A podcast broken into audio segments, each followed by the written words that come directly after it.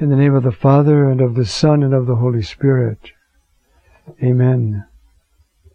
Heavenly King, Paraclete, Spirit of truth, you who are everywhere present and fill all things, treasury of all that is good, Master of life, come, dwell within us, cleanse us from all stain, and save our souls, O good one.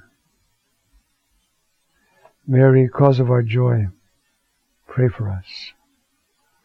Father and of the Son and the Holy Spirit. Amen. Well, we've been working through Romans and had some difficult spots to work through. Now we have a whole difficult chapter to work through on the role of the law. And uh,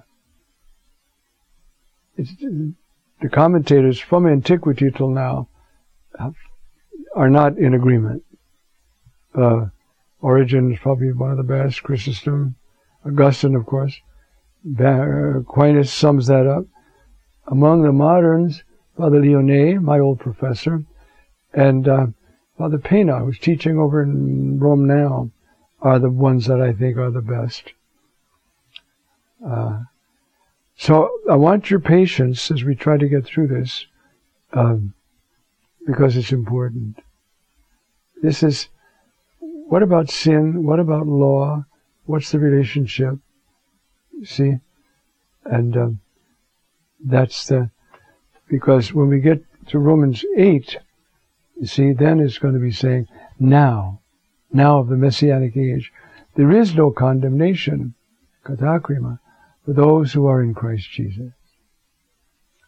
If you're in Christ Jesus, you see, and then he'll explain as he does there uh, what he means by that. Now, in this text, he begins, the, the point he's going to be making in this text, more than any else, is that death frees you. Uh, and he's going to take that image. I mean, if I shoot somebody dead, and then the next day I die myself, they're not going to come and try my corpse. I'm dead. I'm finished with that. Uh, that's one of the images he's trying to get across here. When we are baptized, we die with Christ. And therefore, death and all the drives of death have no more power over us. They do, but that's the work of the of the interior struggle is to, uh, in the power of the cross, to break that uh, hold. And so that's the um, where we are as we're in Roman, Romans 7. So the first part is on, as I say, the, the text is, um, everybody knows that when they treat of Romans 7, is going to be a challenge. So, Betty, be ready for a challenge. Do you not know, brothers, I'm speaking to those who know the law, that the law rules over a man so long as he lives. Now, that's probably, the law there doesn't mean HaTorah, it just means law, nomos. Anybody who knows law knows if you're dead, they're not going to bring you into court and try you. I mean, like, Okay, that's the image. The married woman is bound to her living husband by the law. The, the civil law, the law, the Torah. Um, if, however, the man should die, she is released from the law regarding the authority put in of the man. So then, while her husband is living, she will be considered an adulteress if she were to belong to another man. If, however, her husband should die, she is free from the law, so that she is not an adulteress if she belongs to another man. That's the principle. Now that's what he's going to take now as his, you see, you died to the law. So the law has no more hold over you in principle. Now you have to work at that. You see, because the law is a provoker. Uh, Remember the first time your mother said, uh, don't go near the window, it's open, where did you go? To the window. What is, you know, it's perverse in us. Well, on a much more dramatic level, that's what Paul is talking about here now. So, those um, uh, verses there, first three, he's laying down a principle.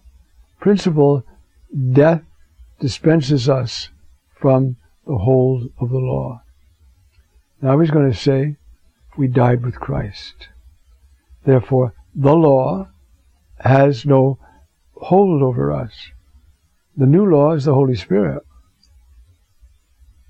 And that's going to be, and it's very powerful and um, difficult.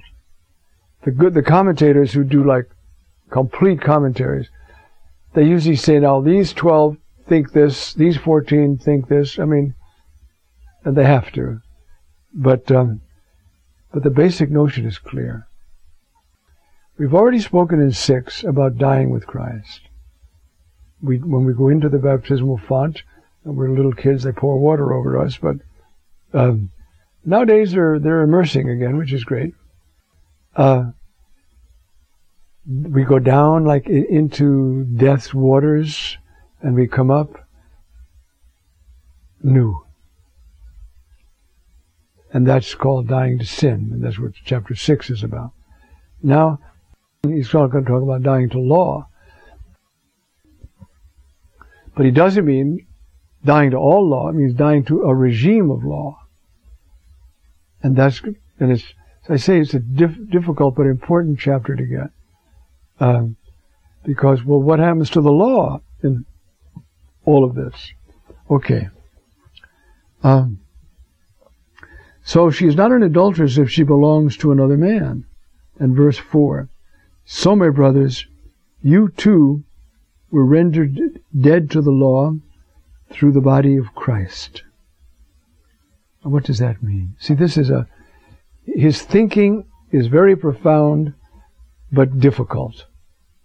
Um, you see, um, you died to the law through the body of Christ so that you became, uh, you belong to another, to the one raised from the dead, in order that we might bear fruit to God. So you died, and now, like that woman whose husband died and she marries another, you're dead to the law, and it has no more rights over you. Uh, and you're through the body of Christ. Now, what does it mean uh, to the that you belong to another because of the body of Christ? Huh?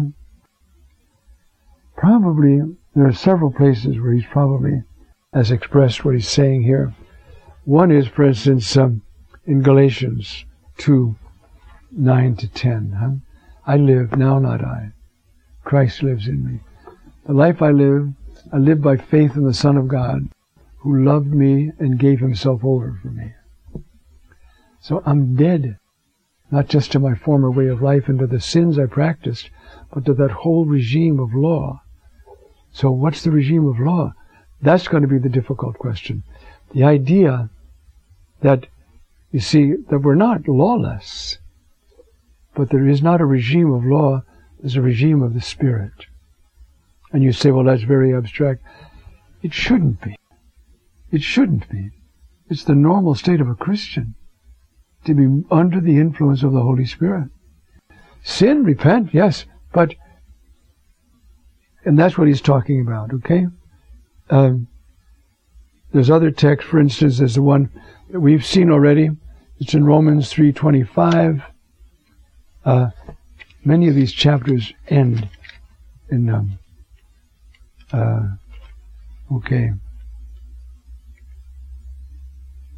They are justified freely by His grace through the redemption in Christ Jesus, whom God set forth as an expiation through faith by His blood.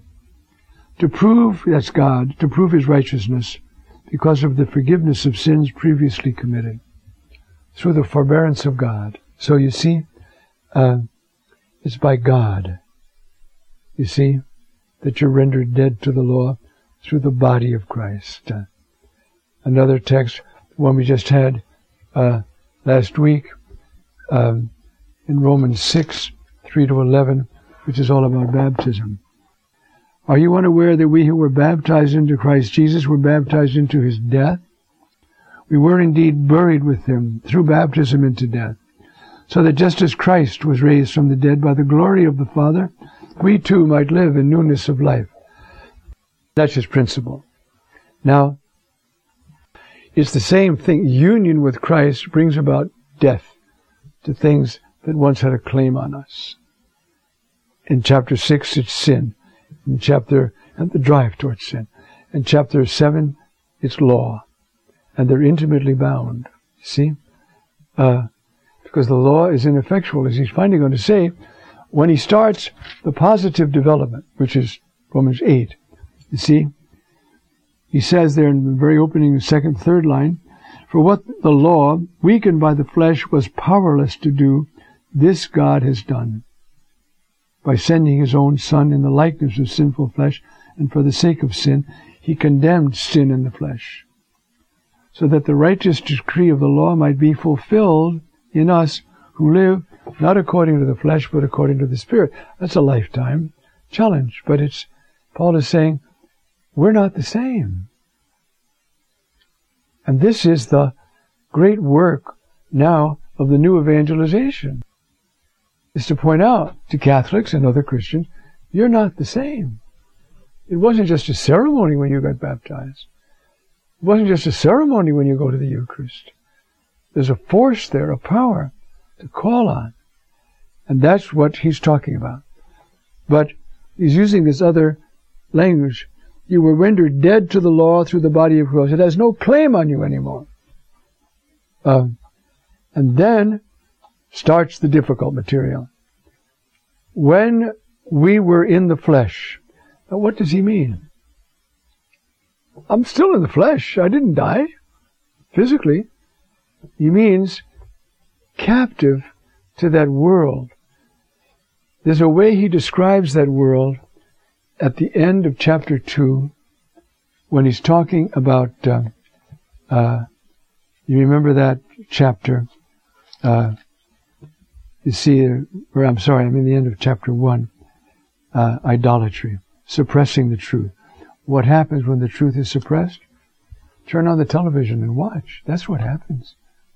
When the truth about God, His love, His providence, His righteousness, His holiness, His wisdom, when that's suppressed, the whole thing falls apart. As we see right now in Western culture. But he says here, they are filled with every form of wickedness, evil, greed, and malice, full of envy, murder, rivalry, treachery, and spite. They are gossips and scandal, scandal mongers, and they hate God. They hate God. They don't want there to be a God. How much energy, how many books are written, that latest fellow, I just read that, uh, Dawson. Is it Dawson? Yes. One of those atheists who writes books. Uh, I think it's Dawkins, maybe. Uh, anyway, in a, in, a, in a debate, he finally said, um, well, I'm 6.5 or something out of 7 sure there's no God. After evangelizing all this time, Suppose I was 6.7 sure that Christ is the Son of God. How could I evangelize? You gotta know that. Anyway, it's interesting. Alright, we'll take it up from there.